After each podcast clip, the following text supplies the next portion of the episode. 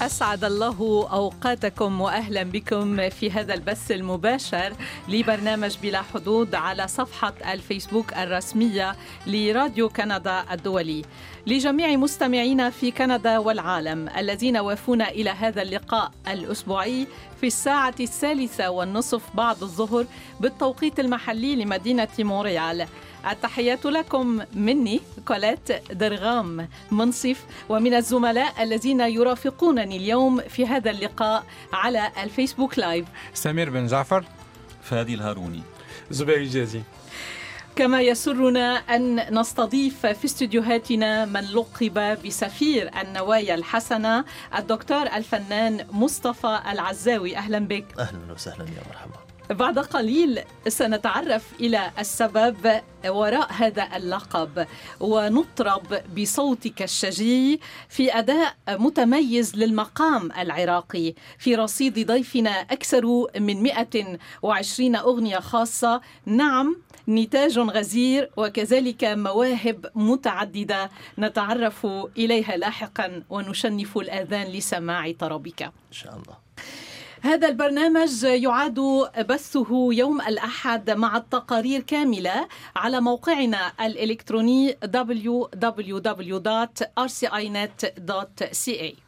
أبدأ أولا بما اختاره لنا الزملاء لحلقة الأحد والسبت في راديو كندا الدولي. أبدأ معك فادي الهاروني. شكرا كولات. أنا اخترت مقابلة حول المفاوضات الكندية الأمريكية بشأن اتفاق التجارة الحرة لأمريكا الشمالية المعروف بنافتا. فوزيرة الخارجية الكندية كريستيا فريلاند أجرت مفاوضات مكثفة مع المسؤولين الأمريكيين، لا سيما مع الممثل التجاري للولايات المتحدة روبرت لايتهايزر منذ يوم الأربعاء لتحديد ما إذا كانت كندا ستنضم إلى اتفاق التبادل الحر الأمريكي المكسيكي الذي تم التوصل إليه يوم الاثنين.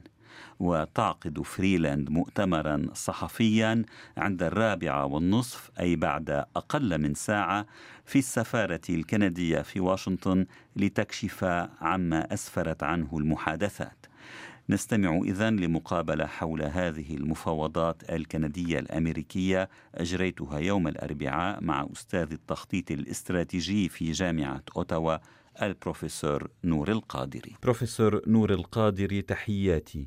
أهلا وسهلا. شكرا بروفيسور القادري، أنت تدرس التخطيط الاستراتيجي في جامعة أوتاوا، وأشير من باب الشفافية إلى أنك ترأس الاتحاد العربي الكندي وهو منظمة غير حكومية. ونتناول في حديثنا اليوم المحادثات المتعلقة باتفاق نافتا. فقد باشرت اليوم وزيرة الخارجية الكندية كريستيا فريلاند جولة مفاوضات مكثفة في واشنطن لتحديد ما إذا كانت كندا ستنضم إلى اتفاق التبادل الأمريكي المكسيكي الذي تم التوصل إليه يوم الاثنين. وعقدت فريلاند اجتماعا مع الممثل التجاري للولايات المتحدة روبرت لايتهايزر، قالت إن الحديث خلاله كان جيدا، ومن المقرر عقد اجتماع ثان بينهما بحدود الخامسة من بعد ظهر اليوم. وتتعرض كندا لضغوط قوية من قبل الرئيس الأمريكي دونالد ترامب للموافقة على الاتفاق مع المكسيك بحلول نهاية الأسبوع الحالي، وحذر ترامب كندا من أنه قد يفرض رسوما جمركية مرتفعة على صادراتها من السيارات إلى الولايات المتحدة في حال عدم انضمامها إلى الاتفاق. وتطالب الولايات المتحدة كندا منذ أشهر عدة بتقديم تنازلات في نظام إدارة العرض المتعلق بالألبان والدواجن والبيض، وهو نظام تتمسك به كندا. ولا يبدو رئيس الحكومة الكندية جوستين ترودو ميالا لتقديم تنازلات هامة للولايات المتحدة. سنعمل بحسن نية وبشكل بناء، قال ترودو بعد ظهر أمس، مضيفا لكننا لن نوقع سوى اتفاق يكون جيدا لكندا وجيدا لكنديي الطبقة المتوسطة. بروفيسور نور القادري، المفاوضات صعبة، صعبة جدا على ما يبدو، لكن هل ترى أن كندا تفاوض من موقع قوي أم أنها تفاوض والسكين على عنقها؟ بالطبع سيدي، المفاوضات مع دونالد ترامب هي مفاوضات صعبة جدا، واليوم كندا هي في مأزق، فهو يفرض شروطا في التفاوض. لقد قام دونالد ترامب بضغوط كثيرة على كندا من أجل قبول شروطه في التفاوض، وعندما لم تقبل بشروطه كندا قام وبحث مع المكسيك إلى أن يعمل شراكة خاصة مع المكسيك أو أحدية الجانب مع المكسيك، وقد ترك كندا جانبا. الجدير بالذكر هنا أنه يضع كندا في مأزق، وهو يضعها في في صندوق من الوقت قليل جدا، أقل من أسبوع. أمريكا والمكسيك كانوا قد توصلوا إلى شبه اتفاق، وهم يبرمون هذا الاتفاق في نهاية هذا الأسبوع. ومن بعده دونالد ترامب ووزير التجارة الكندي الأمريكي سيضعون هذا أمام الكونغرس الأمريكي لدراسته، والمدة التي يريدون دراستها حسب القانون الأمريكي هي تسعين يوما. فحتى يبرم هذا الاتفاق في أوائل شهر ديسمبر هم بحاجة إلى أن ينهوا هذا الاتفاق في أول أيلول. نعم. وهذا يضع ضغوط كثيرة على الحكومة الكندية، فهي خارج المفاوضات. والفريق الكندي الذي ذهب إلى الولايات المتحدة عاجلا على بالنسبة لضغوط ترامب بالفعل كما قلت أنت، هو لا يفاوض، السكين فوق ركبته وليس لديه أي أمل بالمفاوضات. رئيس الوزراء جوستين ترودو يحاول أن يقول أننا سنعمل بإيجابية وأننا مسرورون لتقدم الولايات المتحدة الأمريكية والمكسيك في المفاوضات، وهو غفل عن يذكر أننا ليس لنا أي باع في هذه المفاوضات. نحن ندرس ما تفاوض عليه المكسيكيين والأمريكيين، وعندنا خيارات أن نقبل أو أن لا نقبل. ليس هنالك من هوامش كثيرة يمكننا أن نتحرك بها.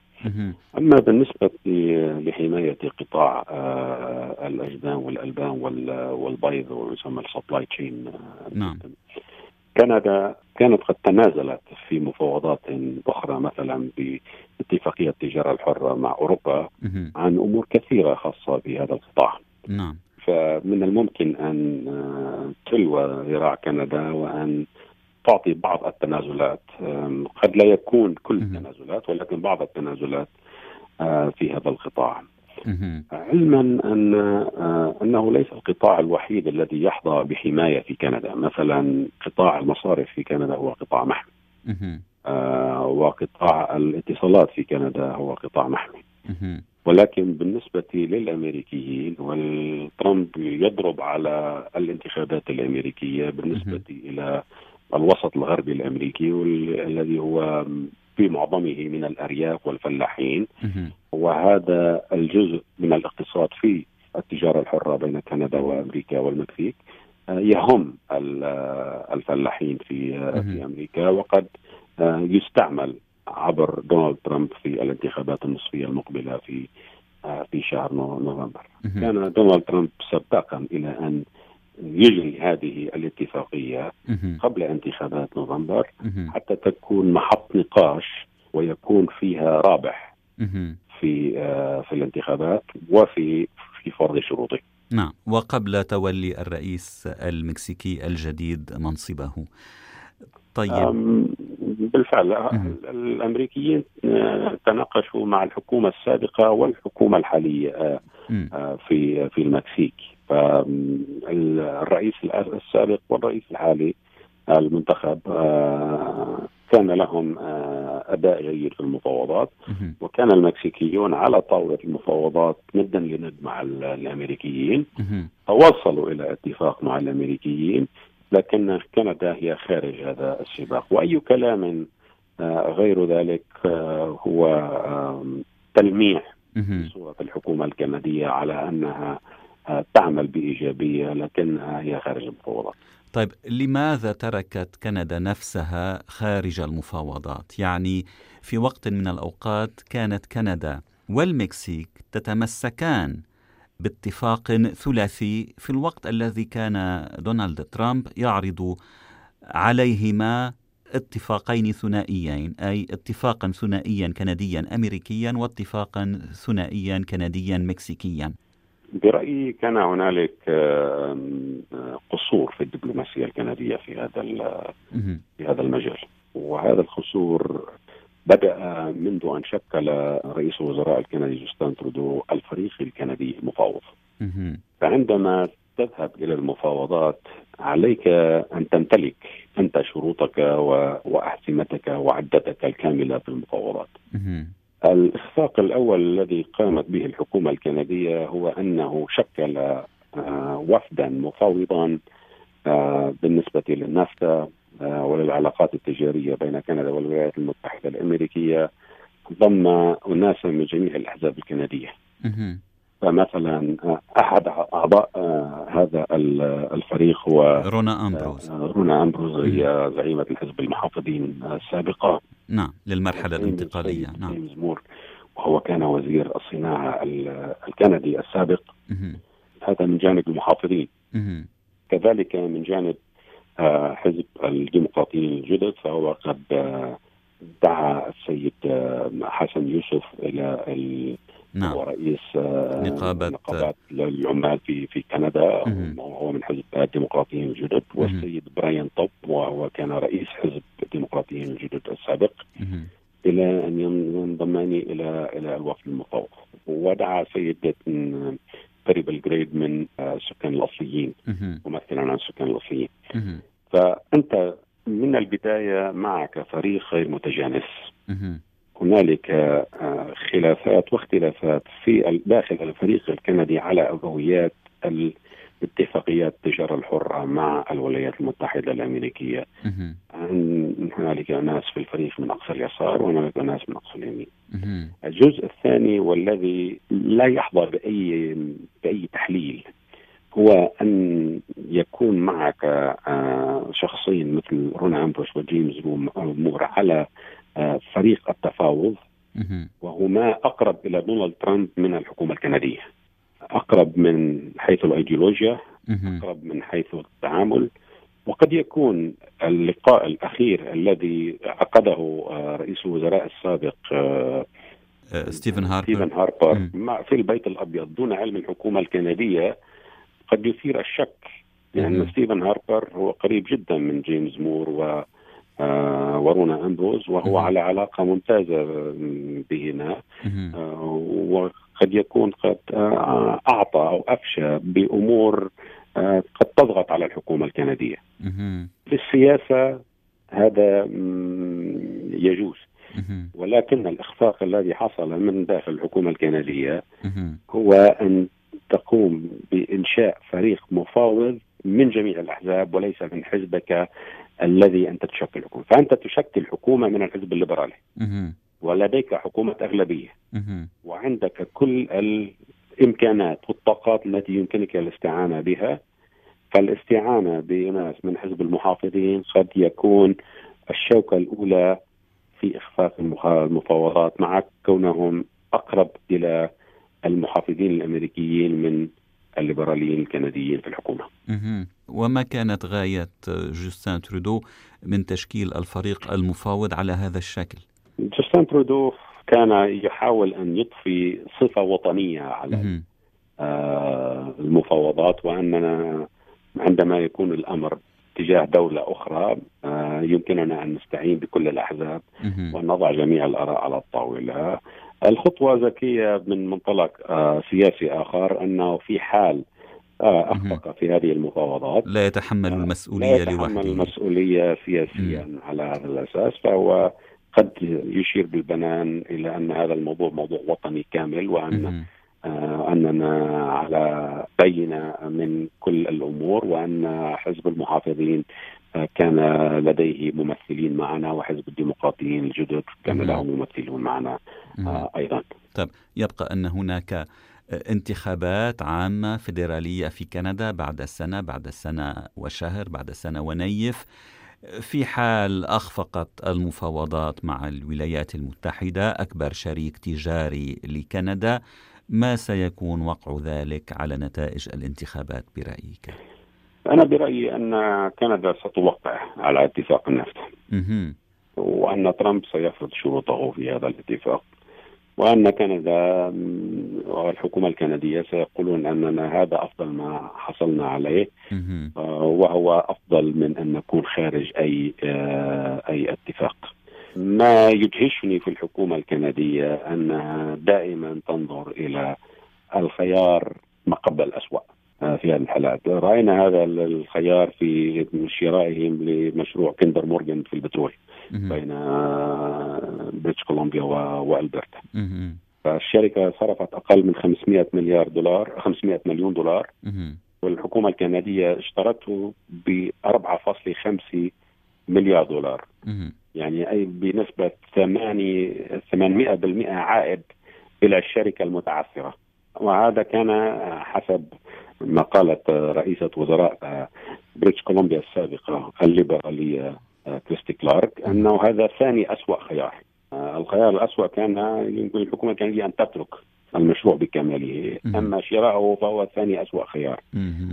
والآن هم ينظرون إلى ثاني أسوأ خيار في المفاوضات بالنسبة للتجارة الحرة. لم يتفاوضوا، شكلوا فريقا غير متجانس، قبلوا أن يقفوا خارج الطاولة، واثقين أن المكسيكيين والأمريكيين كانوا يتفاوضون منذ مدة، والحكومة الكندية كانت تراهن على فشل هذه المفاوضات. عندما نجحت المفاوضات المكسيكية الأمريكية رأيناهم يهرولون إلى الولايات المتحدة الأمريكية، خائفين من تهديدات ترامب بأنه سيفرض رسوما على السيارات الكندية وما إلى ذلك، وأنهم الآن سيحظون باتفاقية قد تكون ذات شروط غير عادلة بالنسبة للكنديين، ولكن هذا الأفضل الذي يمكنهم أن يحصلوا عليه في في هذا المدام.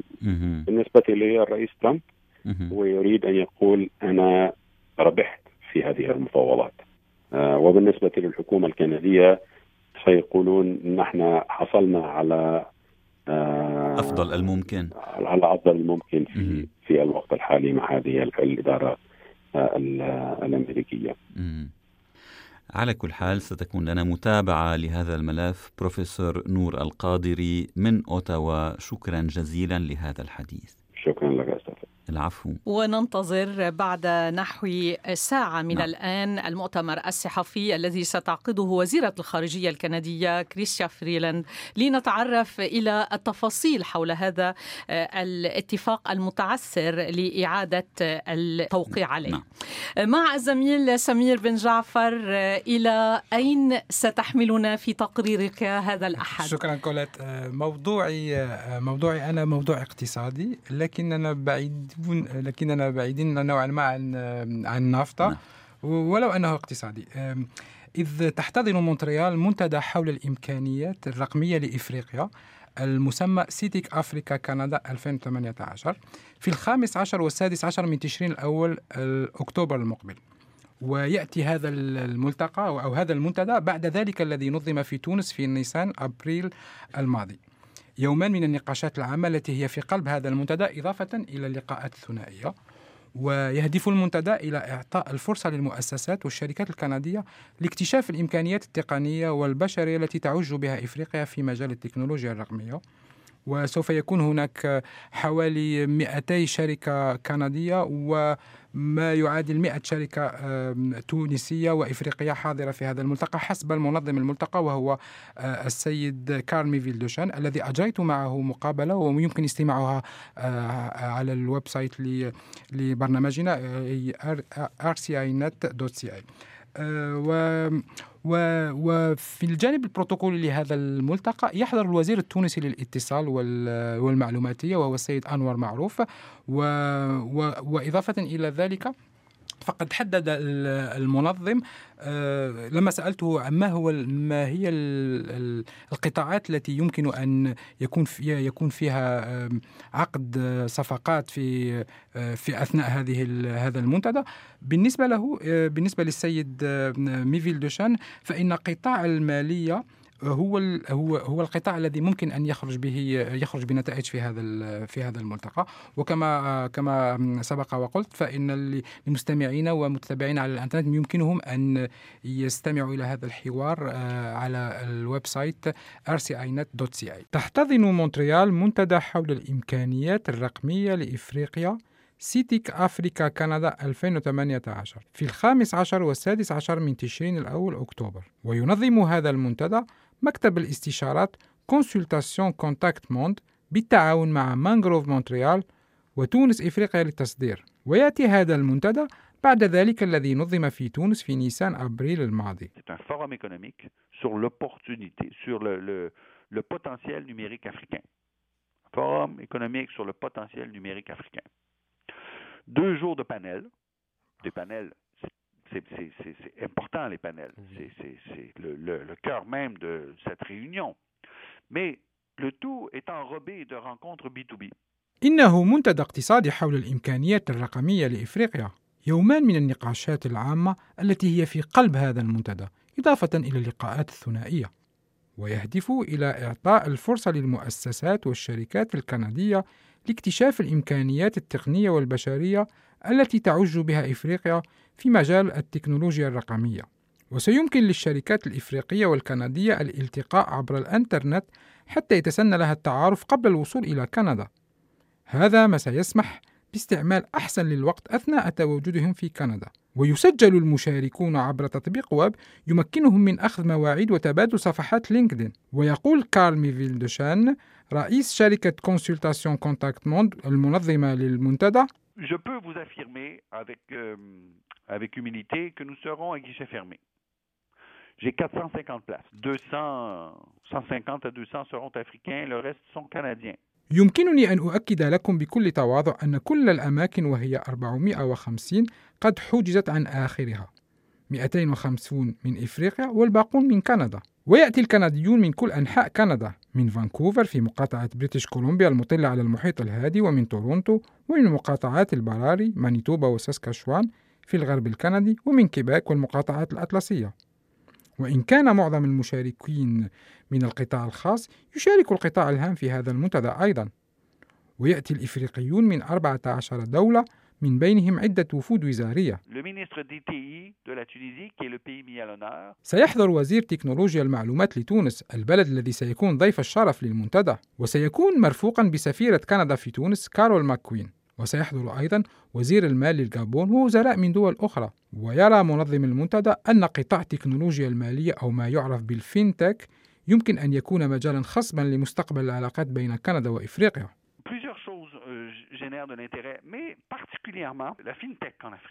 هناك أمور كثيرة تثير الاهتمام خاصة التكنولوجيا المالية في إفريقيا. ويقول إنه استمع لتدخل أحمد الكرم رئيس المؤسسة المهنية التونسية للبنوك والمؤسسات المالية في منتدى سيتيك أفريكا ألفين وثمانية عشر والذي عقد في تونس في شهر نيسان أبريل الماضي، واقتنع بفرص الشراكة بين إفريقيا وكندا في هذا المجال. وسيكون الكرم حاضرا في مونتريال مع مجموعة من المؤسسات البنكية والمالية التونسية، ويحضر أيضا ممثلو بنوك جزائرية ومغربية وموريتانية وجمعية البنوك الكندية.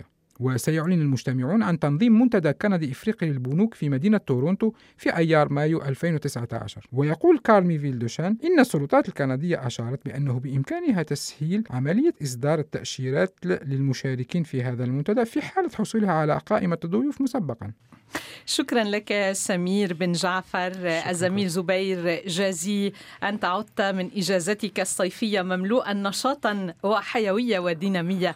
أهلا بك بيننا من جديد وبانتظار فقرتك التقنية يوم غد السبت، فماذا أعددت لنا؟ شكرا كوليت على هذا الترحيب الحار. سوف أتحدث في تقريري اليوم السبت القادم عن تحديث لتطبيق مراسلة واتساب يغير طريقة تخزين المراسلات والدردشات. وأعلنت واتساب أنها ستحذف من حساب المستخدمين المراسلات التي تجاوز عمرها سنة. سوف أقدم في هذا الخصوص نصائح من أجل الحفاظ على هذا الأرشيف من من الدردشات. ونحن نشكرك لأنك تتابع لنا دائما كل جديد في التقنية العالية. عفو. قبل أن أنتقل إلى الحديث عن موضوع استرعى انتباهي اليوم من شأنه أن يشكل ظاهرة طبية سباقة تساعد المريض على نسيان أوجاعه، أطلب منك ضيفي الكريم أن تنسينا هموما قد تكون تتزاحم في هذا الوقت في رؤوس عدد من أصدقائنا عبر الأسير. هاتي أطربنا فكلنا آذان صاغية. مصطفى العزاوي. شكرا.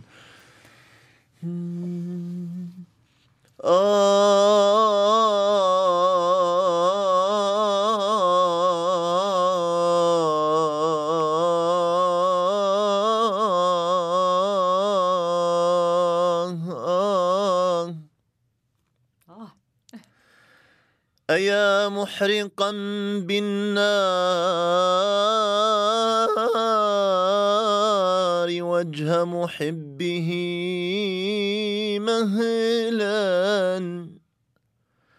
مهلا فإن مدامعي تطفيه أحرق بها جسدي وكل جوارحي واحرص على قلبي لأنك فيه أحرق بها جسدي وكل جوارحي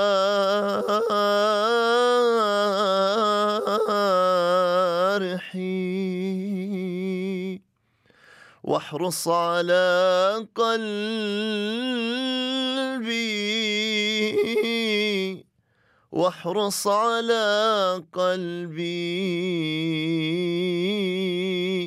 لأنك فيه. الله الله، في العشق والحب ما أجمل ما أجمل هذا الصوت. المزيد بعد قليل مع ضيفنا الكريم الدكتور مصطفى العزاوي. أنا أريد أن أحدثكم عن ابتكار غير مسبوق أطلقه أحد المستشفيات في مدينة كالجاري، ثاني أكبر المدن في مقاطعة ألبرتا في الغرب الكندي. الابتكار الجديد يساعد على التخفيف من آلام المرضى المبرحة ويساهم في رفع معنوياتهم وكذلك في توفير العقاقير والأدوية التي يمكن أن يتم الاستغناء عنها. المسألة بسيطة جدا وغير مكلفة على الإطلاق، وتحتاج إلى نظارات ثلاثية الأبعاد وهاتف موصول بالإنترنت. أما الهدف فهو دعوة المريض إلى الغوص في عالم افتراضي، كأن يدخل إلى محيطات ويسبح في مياهها ويتمتع بمناظر قعر البحار وحوريتها، أو يدخل في قصة من قصص ألف ليلة وليلة الخيالية الساحرة، كل ذلك بالنظارات التي على عينيه الموصولة بهاتف خليوي.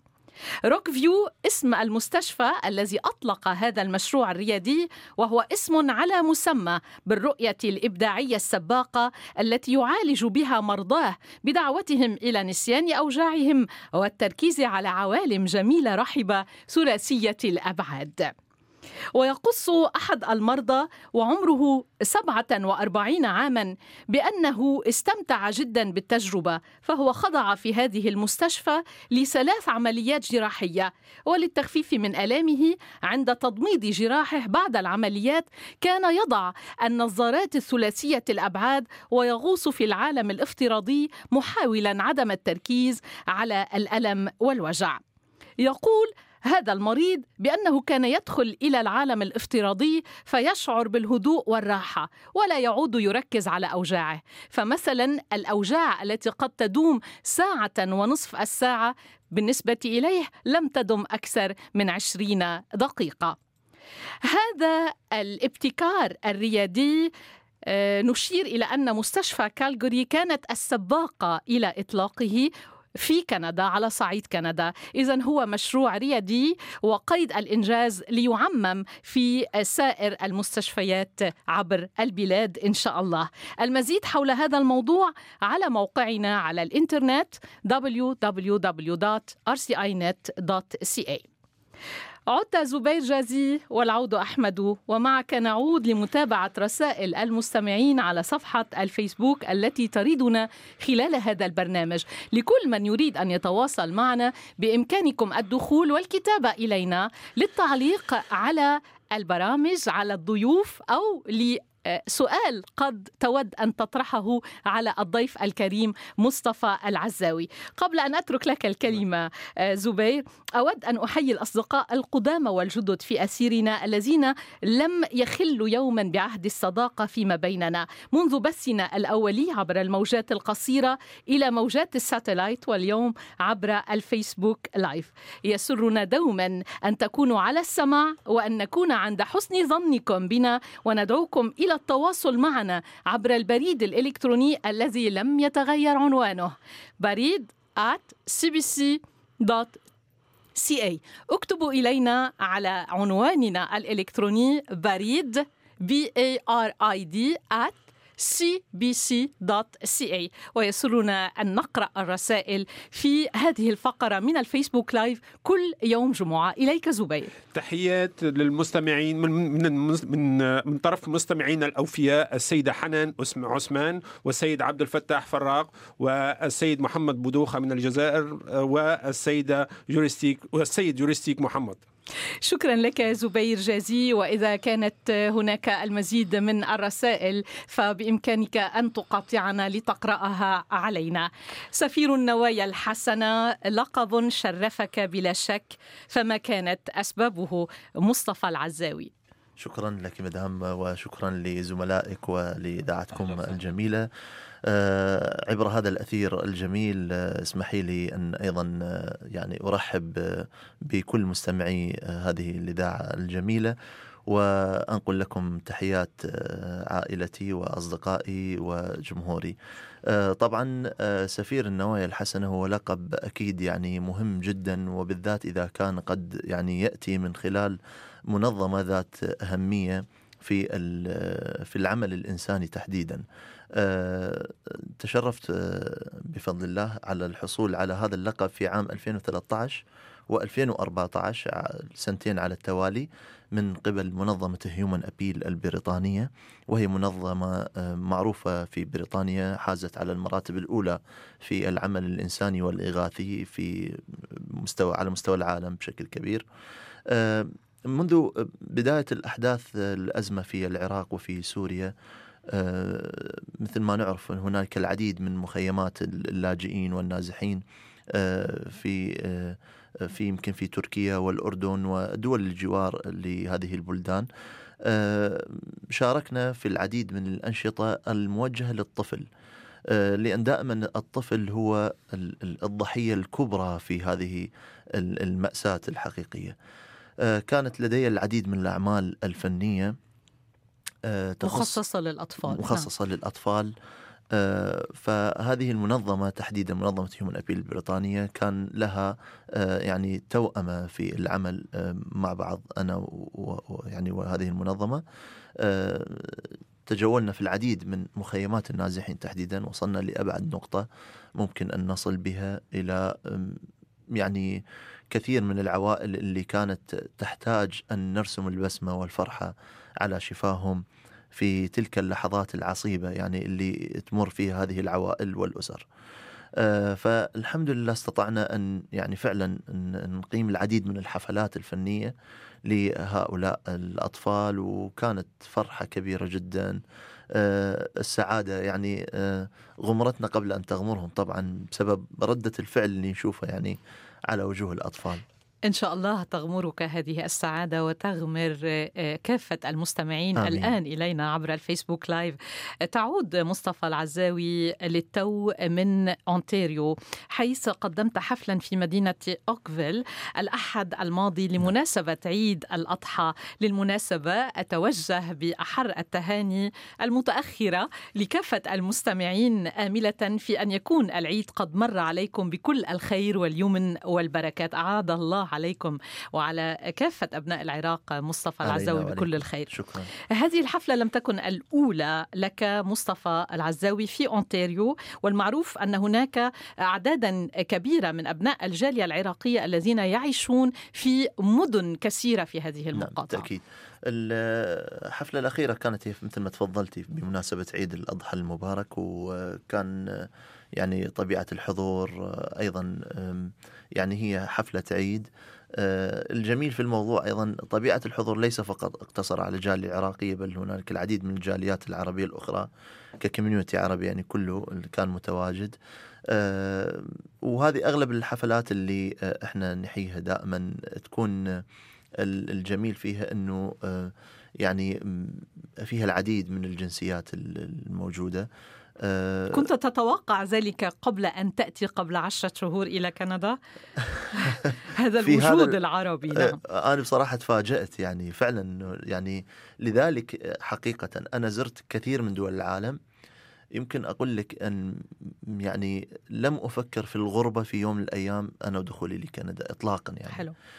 كندا تختلف تماما عن كل بلدان على مستوى أوروبا مثلا، هي تختلف كليا عن أوروبا، لأن فيها روح، فيها حياة غير عن اللي يعيش في أوروبا. أنا سكنت في أوروبا وشفت الأجواء هناك، يعني لستة العصر فعلا ما في حدا، يعني لا تجامل هنا وأنا مصطفى أبدا لا أجامل. يعني بالذات الكل يعرف يعني المستمعين أنه أنه الوضع مثلا، وتحديدا في مونتريال وتورونتو، يعني ممكن المدن البقية ممكن يعني الحياة تكون بها شوي أقل حركة للسكان وكذا، لكن هنا يعني مدن رئيسية تعتبر، كثافة السكان الموجودة هذه تضغي على موضوع الحياة الرتيبة اللي هي قد يعني ينتهي اليوم بلا بلا حركة وبلا حتى نهاية الأسبوع بلا حركة. دكتور مصطفى العزاوي، لنعد إلى حفلة الأحد الماضي، أول أغنية غنيتها على المسرح ما كانت؟ كانت راح أغنيكم إياها يعني حتى. هذا المطلوب. كل عام وانتم بخير يا أهل الطيبين، شوفتكم أنا والله خير. العيد بعيدين، بالعيد أنا قلبي هنيكم، وادعي من ربنا يخليكم، والفرحة تنور لياليكم يا نور العين. بالعيد أنا قلبي هنيكم، وادعي من ربنا يخليكم، والفرحة تنور لياليكم يا نور العين. كل عام وانتم بخير. كل عام وانتم بخير. بخير. دكتور ممكن سؤال دكتور نعم. مصطفى، في مونتريال اللغة الثانية بعد الإنجليزية والفرنسية هي اللغة العربية، نحن في انتظار حفلة في مونتريال، يعني هل هناك حفلة مبرمجة في مونتريال؟ أكيد إن شاء الله، جالس الترتيب يعني من شهرين، يعني من الآن يعني بعد شهرين سيكون هناك حفل كبير. يعني أنا أنا قمت في مونتريال العديد من الحفلات. أوكي. كان البعض منها مع منظمات إنسانية، مع منظمة هيومن كانسر، وأيضا بعض الحفلات كانت في بمناسبة عيد الأم، كانت أوكي. مناسبة في في مارس تحديدا، يعني مارس المنصرم. نعم. ومجموعة من الحفلات اللي صارت، لكن أكيد يعني من الآن هنالك ترتيب، بعد شهرين إن شاء الله راح يكون حفل خلينا نسميه شرقي عربي يعني. على كل في ظرف عشرة شهور ستة عشرة حفلة لمصطفى العزاوي فقد سبقته شهرته إلى كندا. بعد تحصيل الماجستير في القانون في بغداد في جامعة بغداد نلت الدكتوراه في القانون أيضا من الجامعة الأردنية في عمان. هجرتك إذن حديثة إلى كندا، وما السر في هذه الشهرة التي سبقتك إلى هنا مصطفى العزاوي؟ في الحقيقة أنا يعني ممكن من التسعينيات أنا بدأت في الغناء وانخرطت في في المجال الفني بعد خروجي من العراق في عام ألفين وخمسة بعد الأحداث اللي صارت في العراق. في الأردن يعني انطلقت لعدة مجالات في إنتاج بعض الفيديو كليبات على القنوات العربية وتحديدا القنوات العراقية والقنوات الخليجية. من بعد ذلك أيضا دخلت في مجال الإعلام كمقدم لبرامج تلفزيونية وإذاعية وفضائية. من ثم انضميت إلى قناة اسمها طيور الجنة، وهي قناة مشهورة جدا في الوطن العربي والميدل ايست، يعني كان لها جمهور كبير جدا. الآن تجاوز مشاهديها على اليوتيوب أكثر من أربعة مليار فيو. آه فأنتجت العديد. آه هل رأست رأست هذه القناة؟ هل هي هذه القناة؟ لا ما رأستها. هي أردنية. كنت أحد هي أردنية. أردنية نعم. مشهورة في الجزائر. أي نعم، هي كل الدول العربية تقريبا الشعوب العربية تعرف معروفة. من هي هذه القناة؟ هي قناة موجهة للطفل.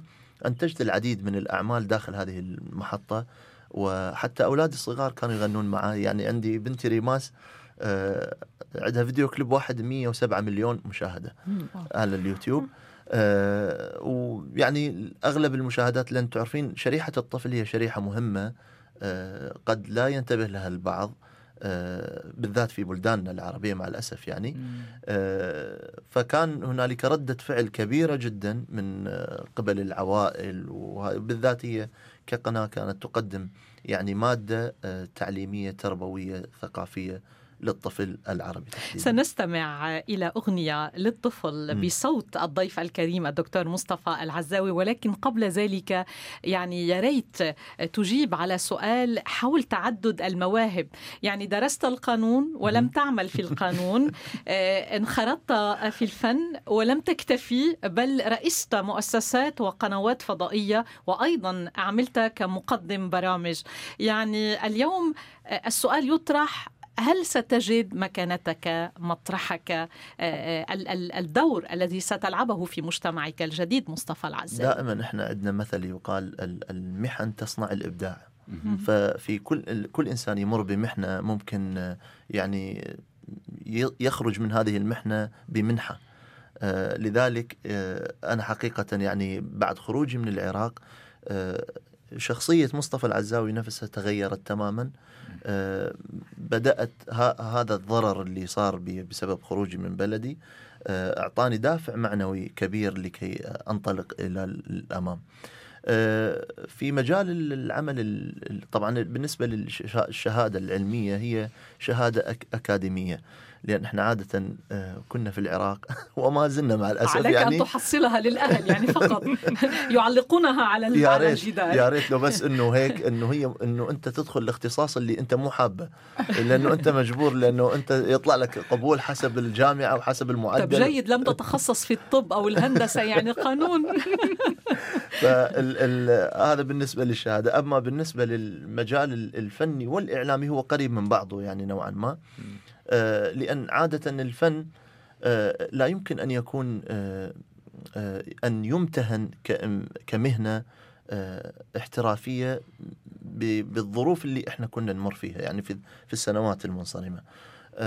لذلك يعني أكيد كنا نبحث عن بديل ل يعني للتوسع بالضبط في مجال الإعلام.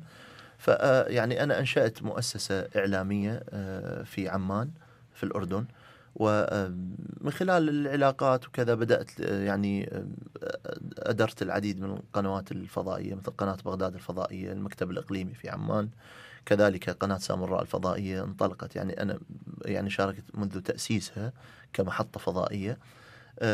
وأسسنا قناة للأطفال اسمها كناري، يعني بقت تقريبا سنتين يعني على الهواء وبعدين نزلت، لكن يعني حسيت أنه إحنا قدمنا شيء يعني إن شاء الله يا رب يعني يكون فيه ثمرة لجمهورنا وناسنا وأهلنا. أجمل أغنية الرائعة الغنائية للطفل في ريبرتوارك ما هي؟